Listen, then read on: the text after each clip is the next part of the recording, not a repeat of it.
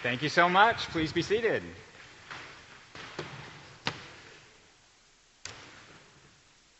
Up there, I want to wish you a happy new school year, but we're 4 weeks in, so maybe we should move on from that to a more profound question.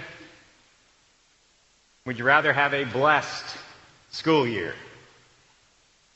Much more profound question, would you rather have a blessed life? Well, Psalm 1 will tell us how, and that's what we're looking at today.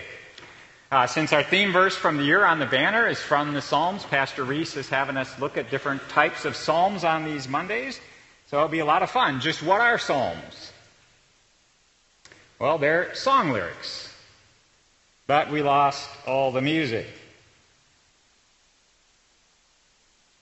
Psalms 1 and 2 are placed first and second for a very important reason.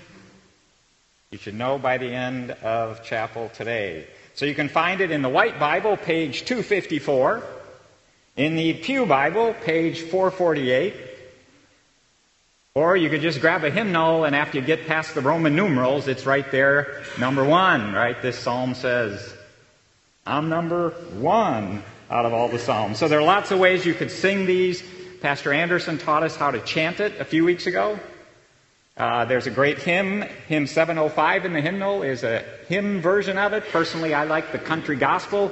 I did my 9 years in Texas. How blessed are the ones who never walk within the place where wicked scoffers talk. They're like a tree that's planted by the water. We shall not be moved, Psalm 1. So however you want to receive it as song lyrics. So today we're on Psalm 1. And would all of you just read together verse 1? Blessed is the man.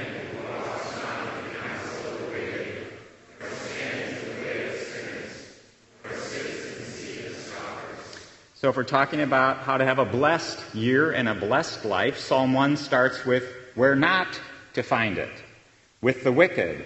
And there's this progression here, right? We kind of want to flirt with a little evil. That's kind of walking with it. And then you get a little used to it, and then you're standing with the wicked. And then it gets a little worse, and you're actually sitting among the wicked. See what can happen all too easily? Blessings not found there. Verse 2 tells you where. Everybody read verse 2. But his delight...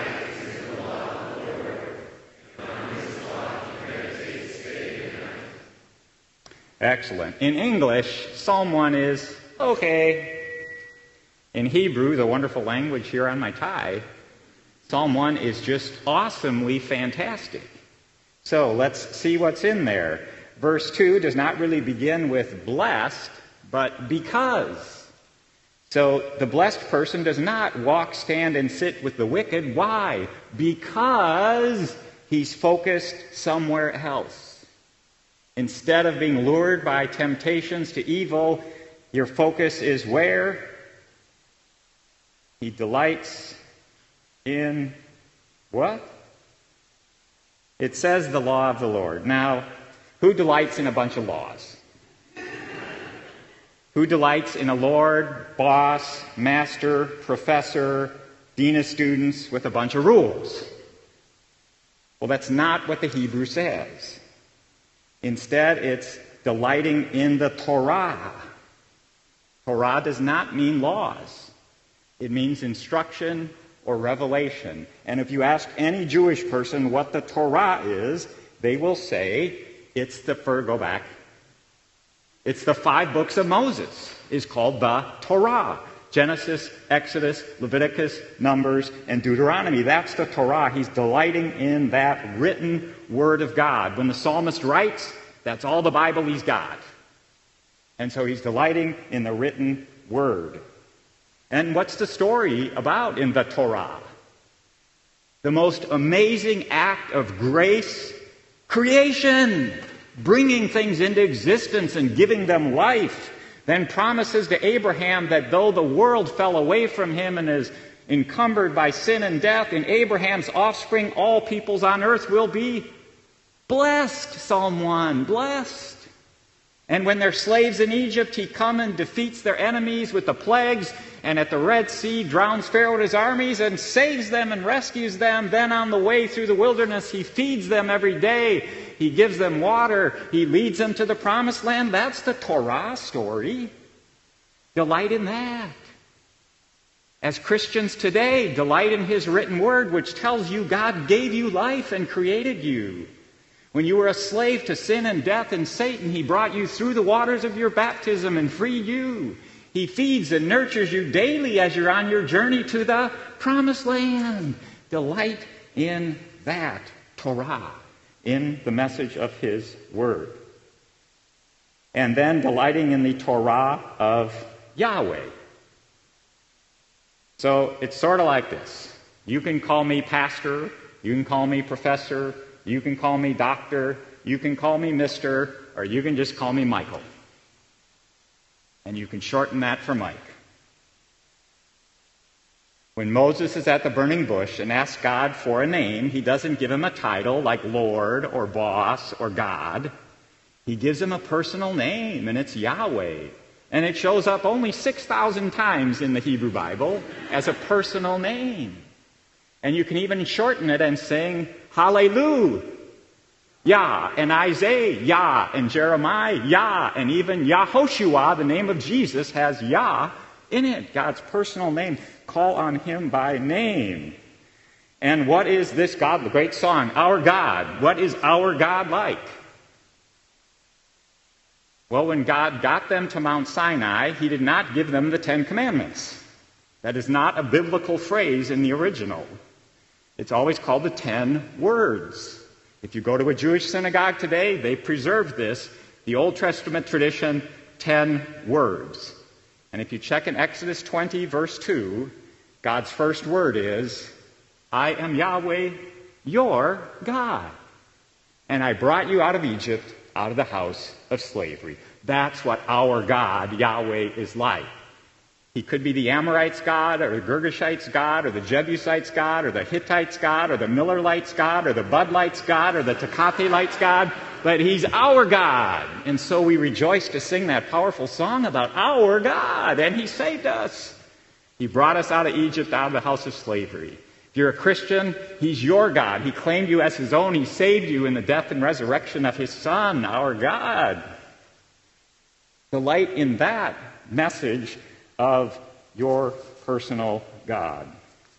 In Exodus 34, then, God actually comes by and says, Here I am, Yahweh, Yahweh, a merciful and gracious God, slow to anger and abounding in steadfast love and faithfulness. We see all that come together so powerfully in the person of Jesus. But in the Old Testament, this is the Yahweh God and His word that this psalmist is delighting in. So when you get to words 2 through 10 that actually are some commands, in that relationship with Yahweh, even His commands are not burdensome. 1 John reminds us, and the psalmists elsewhere say, His commands are radiant, they're more precious than gold. Delight in them. Jesus says they show you how to love God, and they show you how to love your neighbor. Delight in them too. And then, Psalm 1, verse 2, sets a great pattern. Meditate on the Torah of Yahweh day and night. Well, if you did that all day and all night, you would flunk all your classes, disregard your family, lose your job, right? So the idea is daily and nightly. And that's a blessed pattern, delighting and meditating there. So Psalm 1 is put first for a reason. It focuses on the written word, the Torah of Yahweh our God. And then look what happens. Psalm 3 is, I will awake. Psalm 4 is, I will sleep. Psalm 5 is, in the morning, O Yahweh. Psalm 6 is, all night long, all night. Psalm 7 is, arise, O Yahweh. Psalm 8 is, when I go out at night and consider that, guess what's happening here? Take 2 of these each day. One in the day, one in the night. Meditate on these, you'll be blessed. And of course, we have much more than just the Psalms, but if you took a Psalm each morning and evening for the rest of the semester, you get through all 150 before we get to the end of finals. What a great way to meditate and be blessed in His word. Or you could take more of the Bible and meditate on that, since we have more of the written word now, and Concordia helps you with this. We do half of them for you. 4 mornings, come, delight and meditate on his word. 2 nights, Thursday and Sunday source. There's 6 out of 14 for you. So come, it's proactive, it's already. Come, be blessed. Make it a blessed pattern, daily and nightly. Okay, we got that going. That's the most important verse. Now on to verse 3. Everybody, please read verse 3. He is like a tree.